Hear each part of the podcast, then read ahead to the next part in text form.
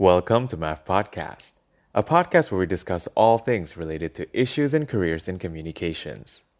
Math Podcast is brought to you by Maverick Indonesia, a communications consultancy company based in Jakarta. Hi, welcome to Math Podcast. I am Putri Kasantiaji, Associate Consultant at Maverick Indonesia, your host for this episode. And you can call me Uchan on a casual occasion if this podcast episodes counts as one. anyway, hari ini gue lagi duduk bareng sama dua orang konsultan kesayangan di Maverick nih, yang pastinya gak cuma memberikan meaningful work uh, untuk para klien mereka, tapi juga mereka ngerjainnya sepenuh hati dan penuh dengan passion. Sehingga kadang-kadang kalau misalkan kasihkan ngerjain sesuatu project itu sampai suka lupa waktu ya.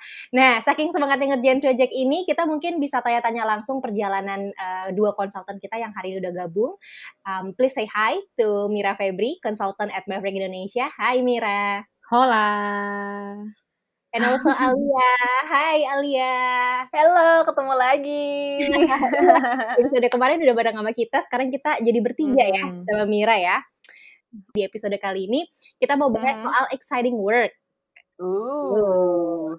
Nah, yang pasti tentang exciting work ini sebenarnya kerjaan yang bikin kita benar-benar apa ya semangat banget buat bangun di pagi hari bahkan kadang-kadang kalau ngerjainnya suka sampai lupa waktu karena keasikan hmm. dan penuh passionnya gimana caranya kalian ini bisa mengusahakan supaya ide-ide kalian berjalan dan bener-bener on point gitu. Nah, sekarang gue mau nanya nih ke Mira sama Alia. Pernah nggak sih kalian ngerjain sesuatu yang meskipun kelihatan tuh kayak, aduh susah banget, gila sumpah ini berat banget tapi tetap semangat untuk ngelakuin yang terbaik no matter what Mungkin dari Alia dulu.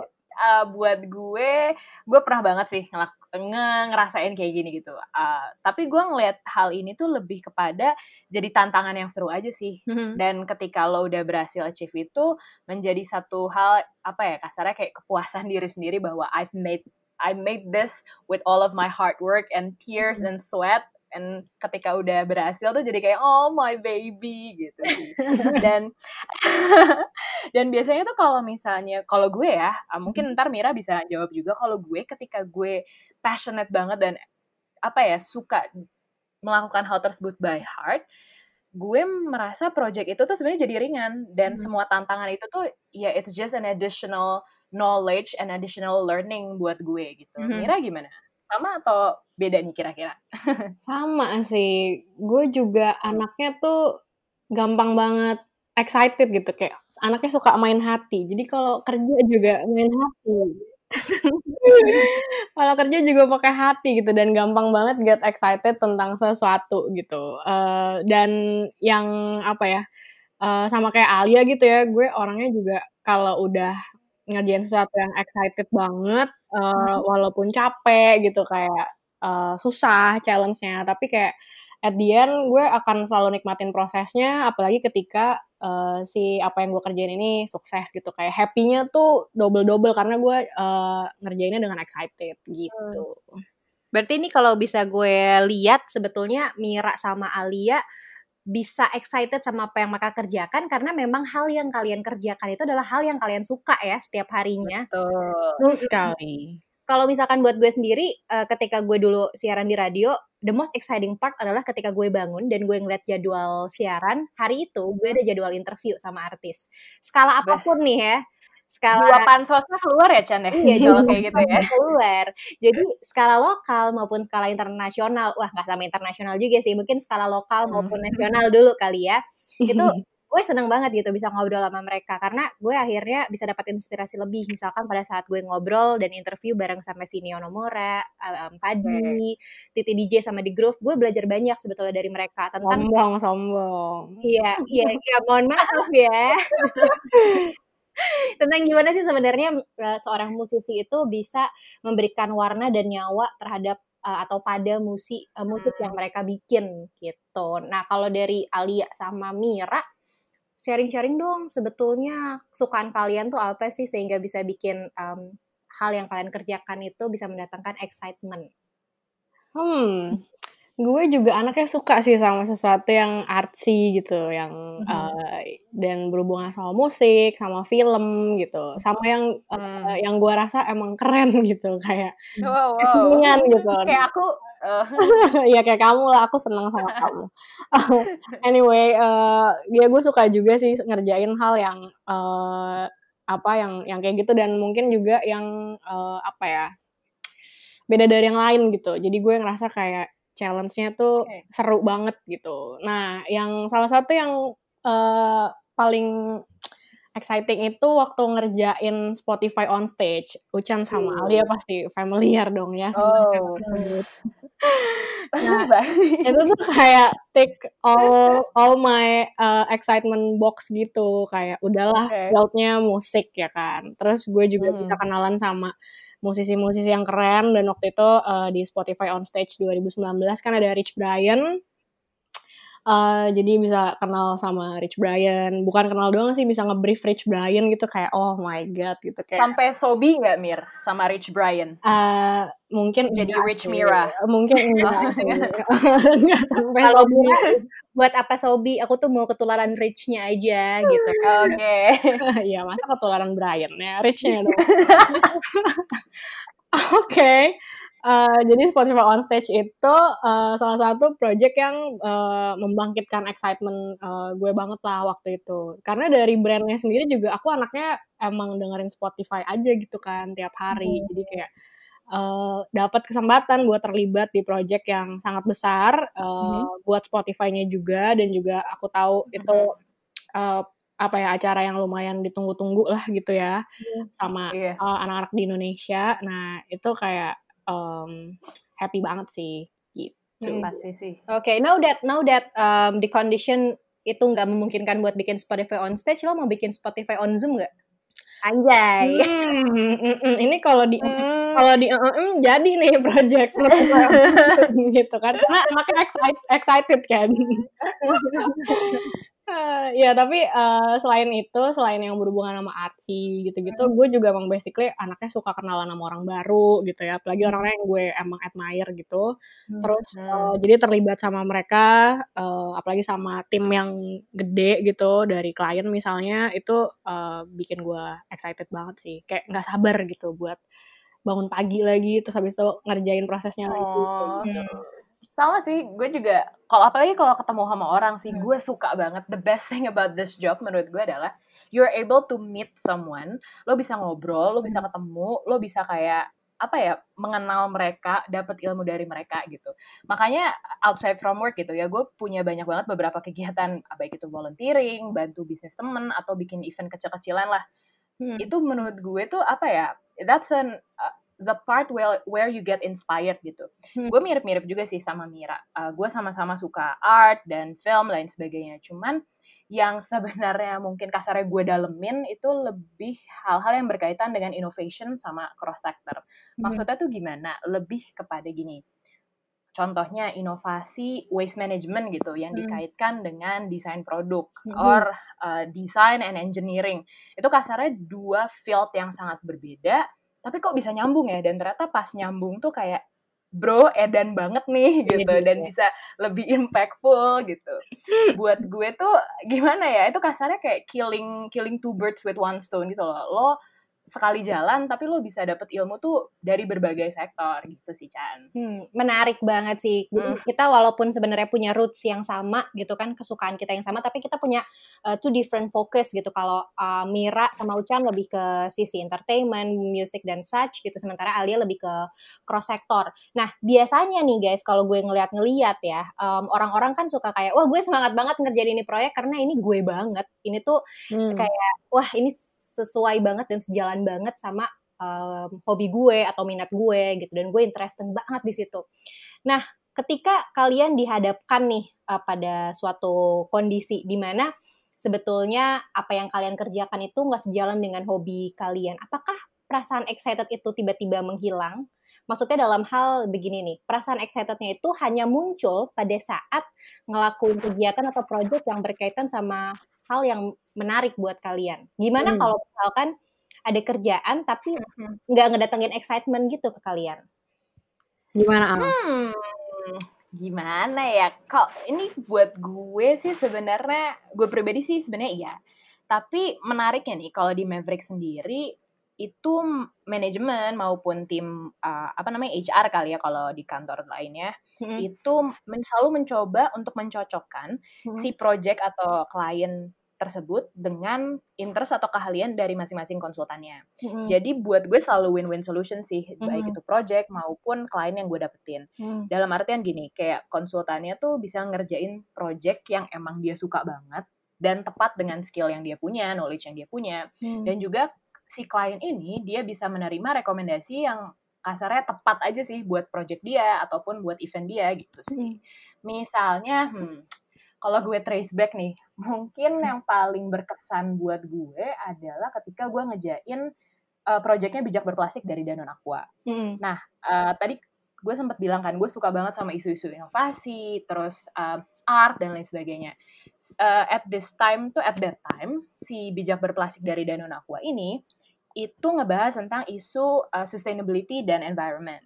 Hmm. Gue merasa bahwa ya ini tuh topik yang menarik banget dan mungkin at that time baru-baru apa ya orang yang memang interested di situ aja, aktivis atau mungkin hmm. students yang interest sama si topik tersebut. Hmm. Cuman apa ya kayaknya menurut gue everyone should know nggak sih bahwa nyet climate change tuh it's real gitu loh dan gue merasa ya udah kayaknya lewat project ini tuh gue bisa menyatukan antara si sustainability issue ini dengan kasarnya apa ya fun lifestyle-nya orang-orang Jakarta. Makanya gue at that time uh, punya ide dan tim gue untuk nyatuin art exhibition dan innovation.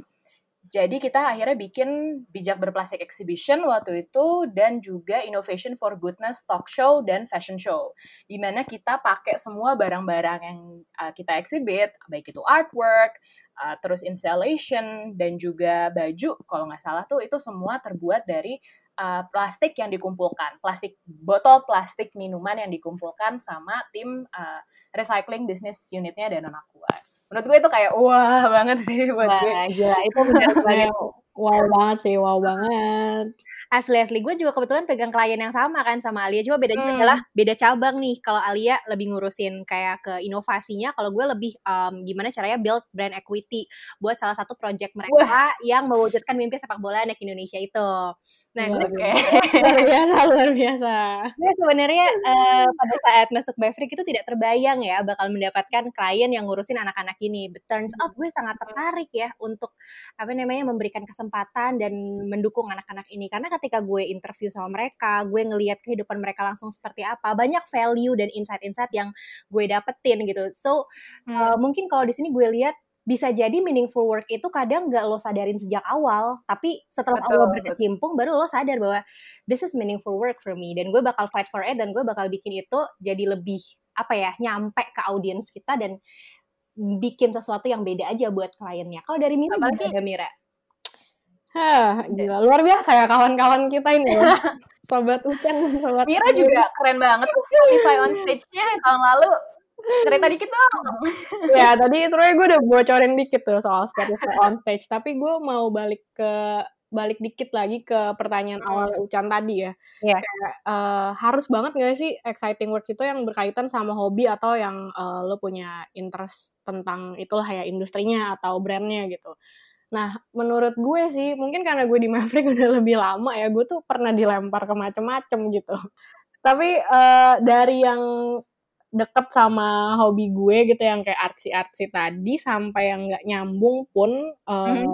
pernah gitu. Dan uh, senangnya adalah gue tetap bisa dapetin, nemuin excitement dari setiap project itu, walaupun nggak berhubungan sama hobi gue.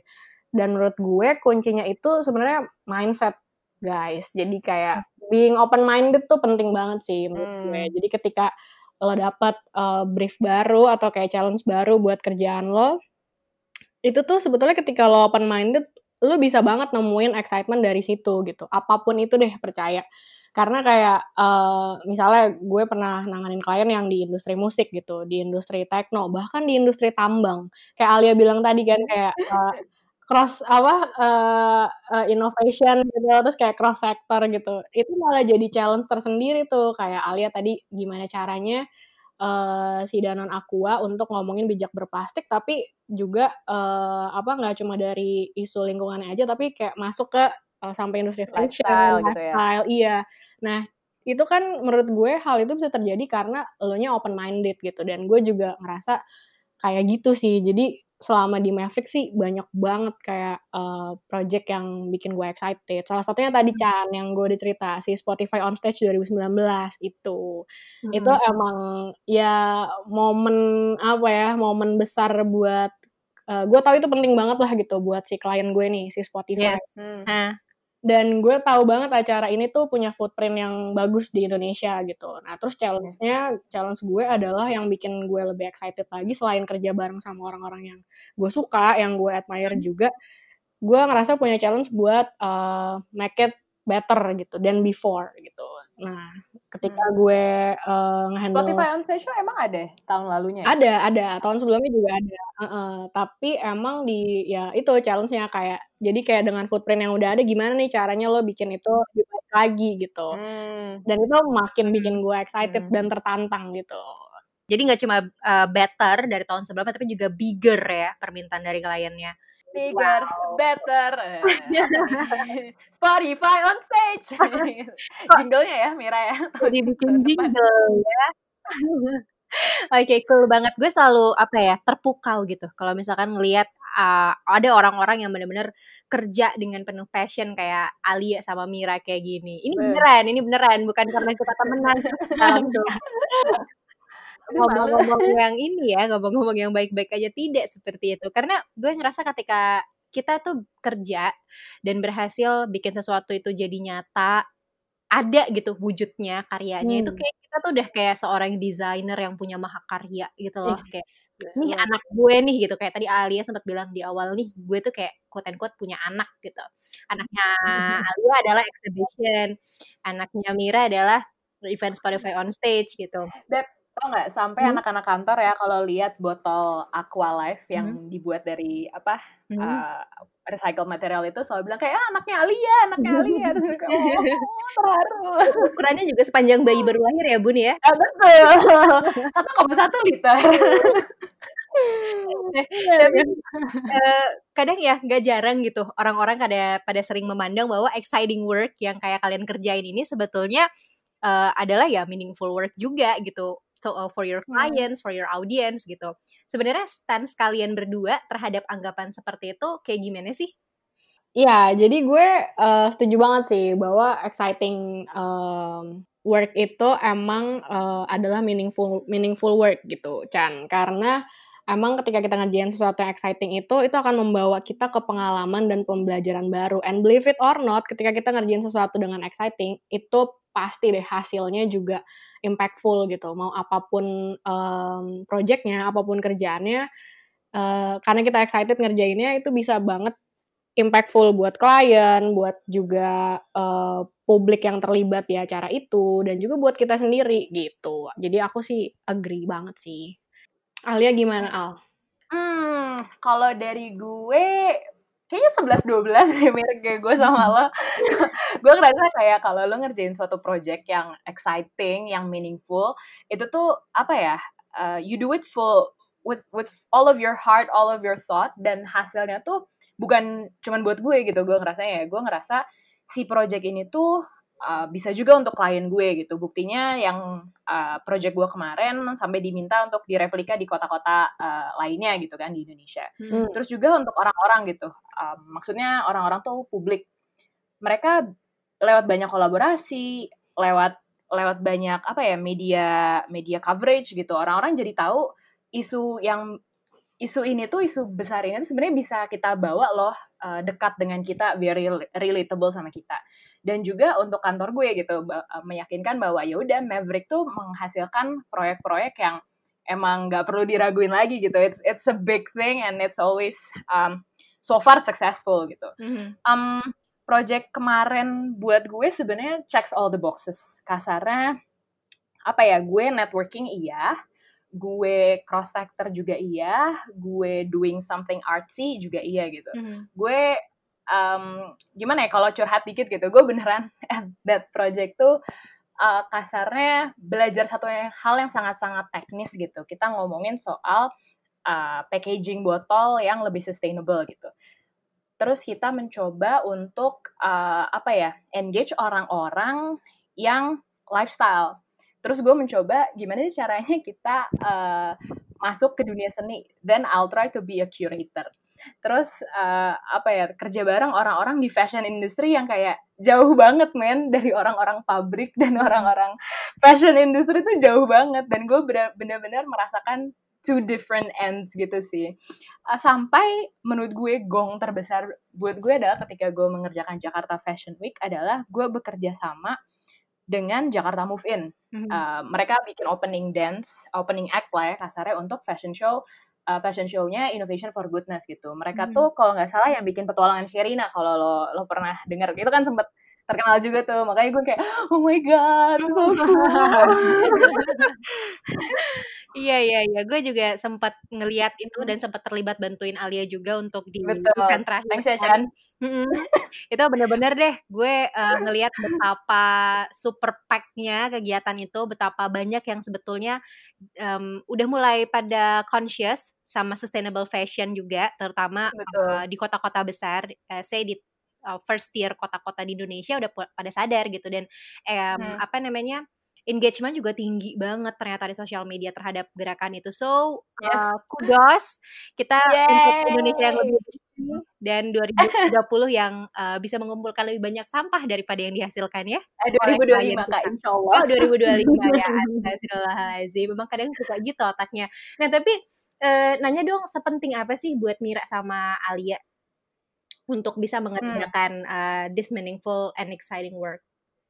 Hmm, mungkin tadi gue udah bilang juga ya buat gue sih itu penting banget karena hmm. ketika kasarnya lo percaya atau uh, percaya tuh dalam artian you believe in their value or believe in the their action ya you'll get excited and you will do more gitu yes. kasarnya you will do research more you will uh, find out more about their their uh, action atau misalnya what can you do to make this project better I think when people do things that excite them gitu loh. They will do the best and most importantly uh, mm-hmm. jadi lebih seneng sih kalau gue. Gue bisa kelihatan gitu. Oh my god I'm so excited even to tell you this kind of uh, thing gitu loh. Even to share it with you guys. Mira merasakan hal yang sama nggak dengan sama aku? sama. Banget. Susah nih. Pisces sama-sama Pisces. Jadi kayak nggak mirip-mirip gitu ya. Sama. Gue juga ngerasa emang makin kita excited sama sesuatu uh, makin mm. ngeh gitu kita sama apa yang harus kita lakuin, apa yang kira-kira ada loophole tentang si uh, kerjaan yang kita kerjain ini gimana cari solusi A, B, C gitu. Karena mm. kita emang put our heart to it gitu. Jadi kayak wah mm. sungguh-sungguh banget ngerjainnya. Karena uh, dan sebaliknya kalau misalnya kita nggak excited, nah itu sih yang bakalan uh, gue ngerasa hasilnya juga nggak akan oke okay gitu. Karena dari kitanya sendiri aja ya personally gitu gue pasti nggak akan nikmatin prosesnya. Dan gue pasti nggak punya ambisi gitu buat ngasih yang terbaik. Terus pas pas hasilnya ada gue juga jadinya nggak happy gitu kan. Klien gue nggak happy kantor gue nggak happy gue ngerasa kayak useless gitu.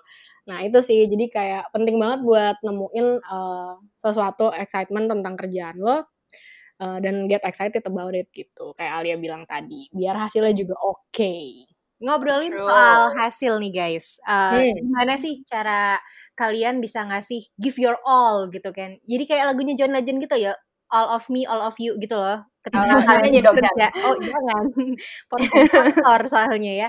Gimana uh, kalian bisa ngasih? Uh, ya udah, gue bener-bener mau all in banget lah di hmm. apa project ini gitu. Dan akhirnya hasil apa sih yang kalian dapat dengan memberikan all of your heart and put all of your passion and attention to your project? Hmm, mungkin gue banyak ngomong mungkin kali ya gue karena gue gue sering banget uh, oke okay, gue sering banget dikatain workaholic sama Ucan sama beberapa teman kantor gitu kan ya kayak uh, lah lo kerja mulu deh weekend lo kerja lo kerja sampai jam 8 dan lain sebagainya gitu. Maybe maybe I am, I don't know. Mm-hmm. Cuman to be very honest kalau gue sih uh, menurut gue I'm just investing in my greatest source of joy gitu sih. And it it it more apa ya, it feels like all consuming passion aja sih buat gue. Dan gue merasa kayak kalau gue selalu excited gitu ya kasarnya.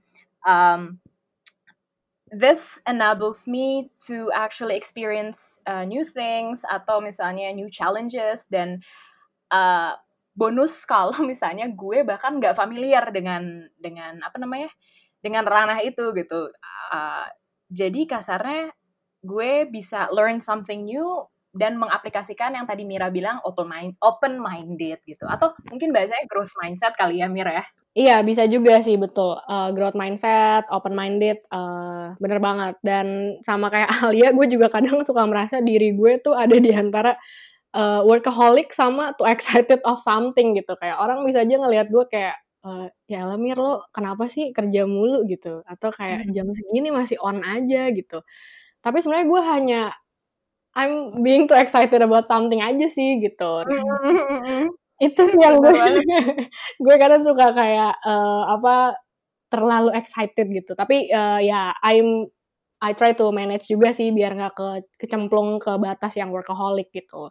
Nah tapi uh, ketika gue excited sama sesuatu kerjaan, emang biasanya gue tuh betah berdiskusi berjam-jam sama tim gue buat make sure kita go to the right direction, kita bikin strategi yang emang uh, oke okay, gitu. Terus hmm. bahkan gue tuh ya bisa banget nggak bisa tidur hmm. di hamin hamin satu event karena gue emang senggak sabar itu buat kayak buat tuh kayak apa? gitu. Kayak Spotify on stage ya. Waktu itu kita nginep bareng uh, satu di kamar hotel gitu sama anak-anak Maverick. Dan itu tuh semuanya kayak Oh my god, kayak kayak besok tuh kayak wedding day-nya kita gitu loh, saking excited. Oh. kayak Gemes gitu. iya dan dan gemesnya lagi di Maverick itu emang banyak orang yang sama gilanya dan sama happy-nya soal ngerjain satu project gitu. Jadi kayak hmm, excited yeah. juga bareng-bareng, ya kan Al? Nyem banget. nyemplungnya juga bareng-bareng, capeknya bareng, pusingnya bareng, happy-nya juga bareng pas project atau acaranya sukses. Gitu. Wow, that's like the best part sih Mir. Iya, yeah, sih parah. Kayak, udah sukses, yes. happy ya, It is nice to know kalau ternyata punya environment yang sangat supportive ya terhadap um, apa namanya kegiatan kita sehari-hari pada klien, deliverables kita kepada klien, terus juga enak diajak diskusi, enak diajak ngobrol, mau bersakit-sakit hmm. bareng gitulah, uh, supportive team yang benar-benar mendukung kita gitu dalam keadaan hmm. apa pun. Itu jadi salah satu hal yang sebetulnya ketika gue dulu mencari uh, tempat kerja pertama kali setelah lulus adalah itu tuh yang paling pertama, supportive environment. Hmm. Nah, kalau misalkan uh, dari Alia sama Mira sendiri nih, selain supportive environment yang ternyata kalian udah dapetin juga supaya bisa melanggengkan apa kegiatan buat klien yang udah kalian laksanakan kayak Aqua Live, pameran ex exhibitionnya, terus habis gitu untuk Spotify on stage. Um, ada hal lain nggak? Misalkan kayak uh, exciting work yang ditawarkan oleh tiap-tiap klien itu hmm. jadi consideration kalian ketika mencari kerjaan. Soalnya nih, kemarin waktu kita ngobrol sama teman-teman pemenang The Recruit 2019 di MAV uh, Podcast episode hmm. 2 di MAV hmm. Talks tentang Inside PR, ternyata hmm. banyak loh anak-anak kuliah yang sebetulnya masih bingung ketika menetapkan pekerjaan pertama, apa sih yang mereka cari? Mereka mau explore dulu, mereka atau udah yakin mau di satu industri atau gimana gitu. Nah, kalau dari kalian sendiri sebetulnya apa sih karakteristik yang wajib ada di pekerjaan pertama atau pekerjaan yang kalian cari gitu? Uh, sejujurnya Chan, gue itu nggak tahu sih ternyata kerjaan gue di Maverick tuh bakal se-exciting ini. Sumpah mm -hmm. banget gue nggak tahu. Tapi satu yang gue yakin uh, tempat ini bisa jadi tempat gue belajar hal baru. Kayak sekolah barunya gue lah gitu. Kebetulan Maverick juga emang kantor kedua gue, bukan kantor pertama setelah lulus gitu. Iya. Yeah. Uh, nah, kenapa gue bisa yakin banget ini jadi akan akan jadi tempat belajar gue yang baru karena gue riset dulu gitu. Mm-hmm. Riset dulu nih kira-kira kantor yang gue tuju ini uh, kayak gimana sih visinya gitu. Orang-orangnya kayak apa sih? Gue sampai kayak poin deh waktu itu anak-anak Maverick tuh orangnya kira-kira kayak apa sih gitu. uh, emang agak serem ya jadinya kepo gitu. Gak apa-apa, gak apa-apa. Iya, itu dibutuhkan. Butuh banget. Iya. Sama kayak uh, apa aja sih sebenarnya kerjaannya yang kita lakuin di Maverick gitu. Waktu itu gue cari hmm. uh, make time banget buat uh, riset itu gitu. Dan uh, yang bikin gue yakin adalah gue ngelihat uh, orang-orangnya tuh diverse terus juga uh, kerjaannya juga banyak banget kayak dan hmm brand-brand yang yang ada di uh, sosial media Maverick tuh kayak familiar lah sama hidup gue dan kayak maksudnya nama-nama besar gitu. Jadi gue juga hmm. melihat kayak kantor ini tuh punya banyak uh, internal inisiatif yang lucu-lucu juga gitu. Nah dari situ hmm. makanya gue yakin lah waktu itu buat join Maverick. Eh ternyata pas nyemplung se-exciting ini gitu. Jadi hmm. ya kalau jawab pertanyaannya Ucan sih ya menurut gue sih penting banget buat uh, cari kantor tuh yang sevisi sih sama lo gitu. Dan emang Betul. lo yakin uh, punya reputasi dan kredibilitas yang bagus gitu. Kalau Arya mungkin gimana? Kalau gue um, sebenarnya mikir lebih kepada gini sih. Uh, gue mencari suatu tempat yang bisa let me grow gitu loh gue merasa bahwa setiap manusia tuh kayak bibit gitu loh oh, berkebun baru berkebun soalnya jadi berbibit ya bercocok tanam ya hmm.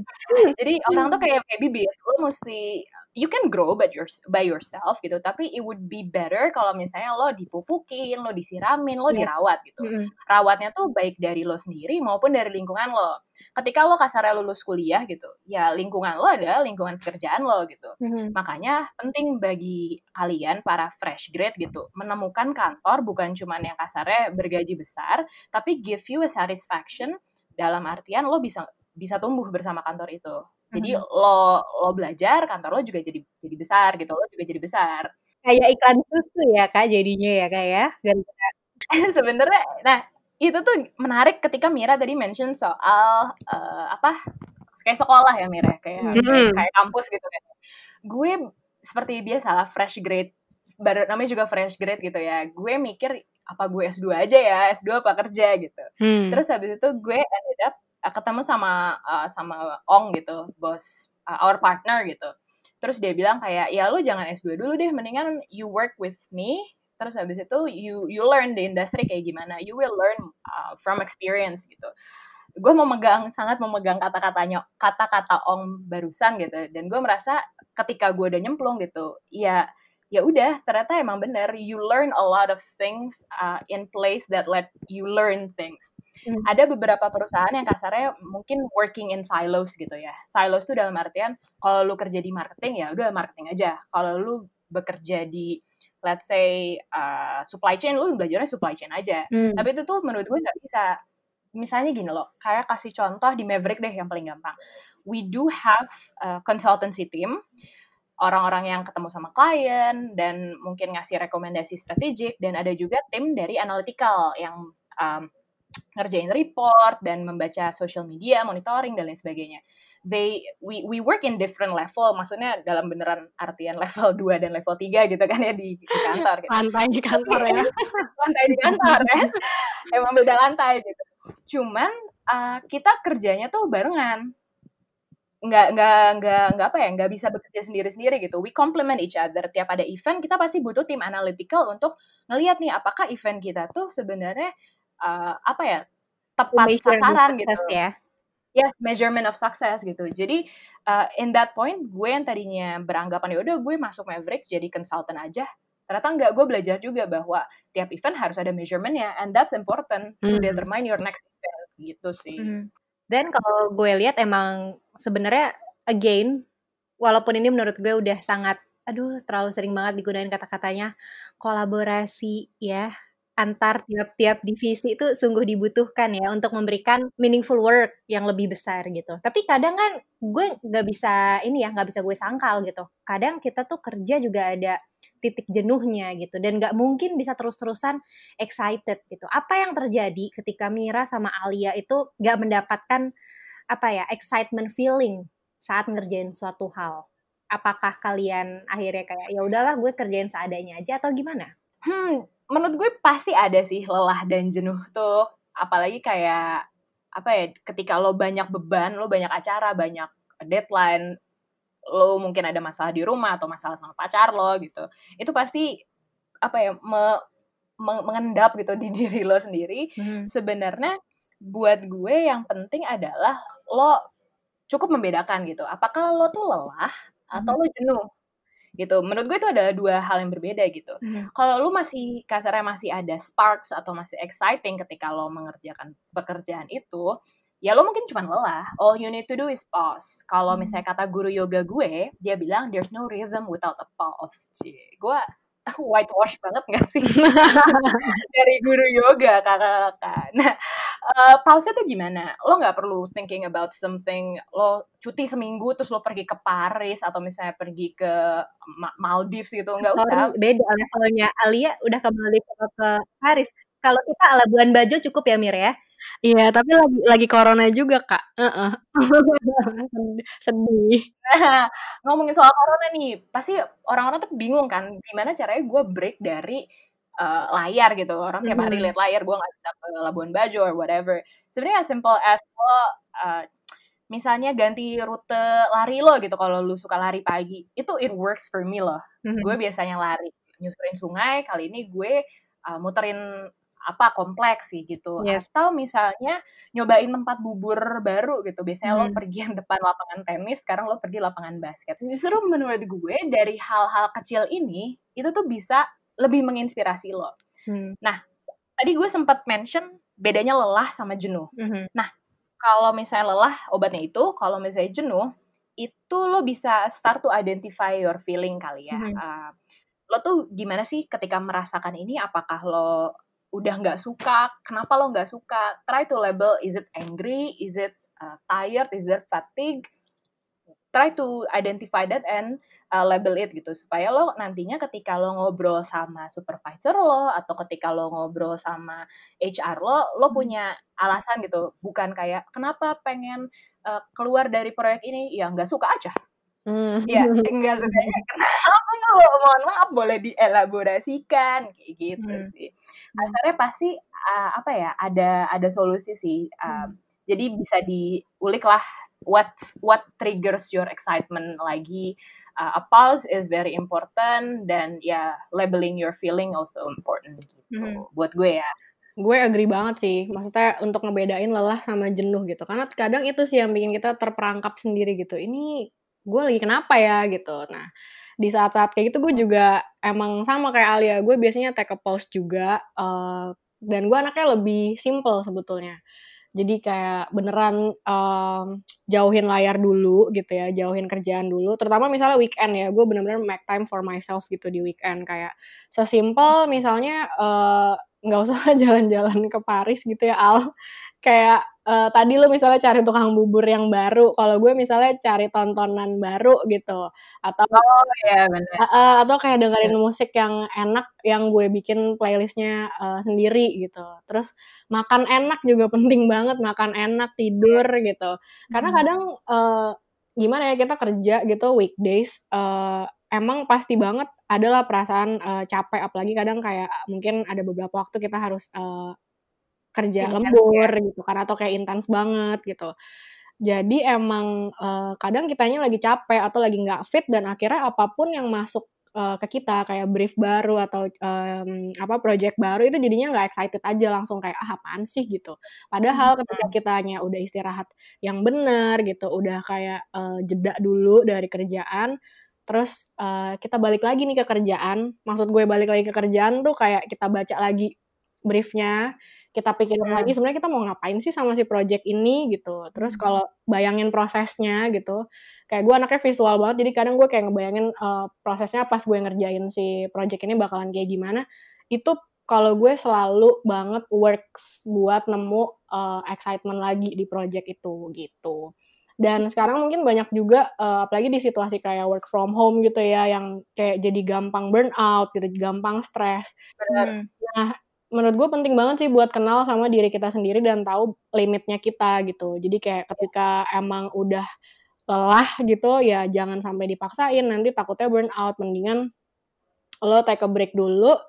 Uh, dan satu hal yang penting juga menurut gue percaya sih bahwa semua itu ada solusinya kalau kita tahu masalahnya tuh apa gitu. Yes, jadi kalau tadi uh, obrolannya Alia sama Mira tentang mengambil sedikit jeda dari aktivitas dan rutinitas kita sehari-hari di kerjaan itu benar-benar bisa jadi kayak orang isi bensin gak sih sebenarnya? Kayak lo dari nol bu gitu. Iya, lo start uh, dari nol lagi, lo ulang lagi sebetulnya apa sih yang bikin gue kehilangan excitement ini. Lo cari pemantik gitu kan, pemantik sesuatu hal apa pun itu yang bisa bikin lo ketika balik lagi semangat lagi ngerjainnya gitu. Dan yang pasti ketika uh, lo itu udah sadar bahwa gue ngelakuin ini karena sevisi nih apa proyek yang gue lakuin sevisi dan sehati sama yang gue pengen dan dari situ excitement akan muncul dan buahnya in the long run adalah you give meaningful work nggak cuma buat klien lo tapi juga buat diri lo sendiri. You can grow as uh, the company grows as the brands that you work for grows ya kan? Kayak tadi Alia bilang gitu. Dan uh, super glad banget pastinya kayak Alia bilang dan Mira bilang bahwa Maverick ini bisa memberikan ruang untuk bertumbuh bagi Mav Chicks and Mav Bros yang terlibat di dalamnya dan bisa ngasih kesempatan untuk uh, kita berkembang dan mengeksplor sebetulnya minat kita di mana sehingga outcomes-nya adalah uh, sebagai konsultan kita bisa ngasih meaningful and purposeful work buat uh, para klien ini melalui exciting exciting project yang sudah dilakukan.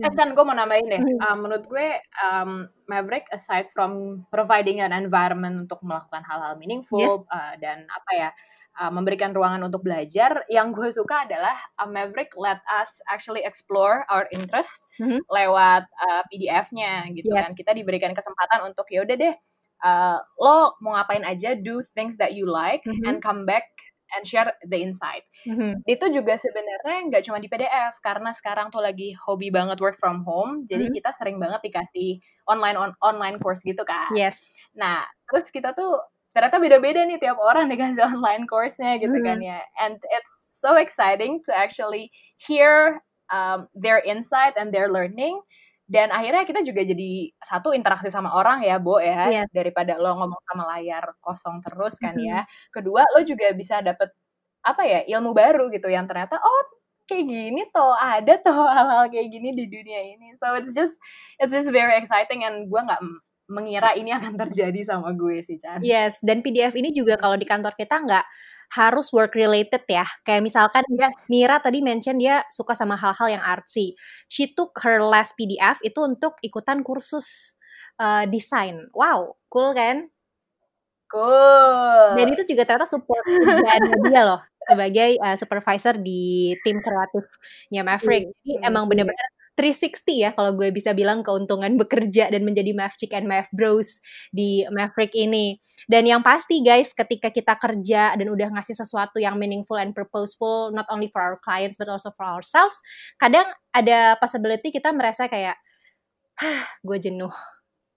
Hah, gue lelah duh gue tuh udah terlalu maraton lah buat project ini. It's okay, it's okay for you to take a break, uh, minum dulu, ya kan, duduk-duduk dulu. Pelari maraton kan juga nggak bisa menjadi pelari tercepat gitu kan dalam satu atau dua kali latihan. Mereka berulang-ulang kali dan mereka juga istirahatnya dan latihannya panjang. Jadi lo jangan terlalu memforsir diri take a break, benar-benar kayak yang tadi kayak Mira dan Alia bilang juga, cari sesuatu yang bisa memantik excitement lo lagi, terus baru deh kerja lagi.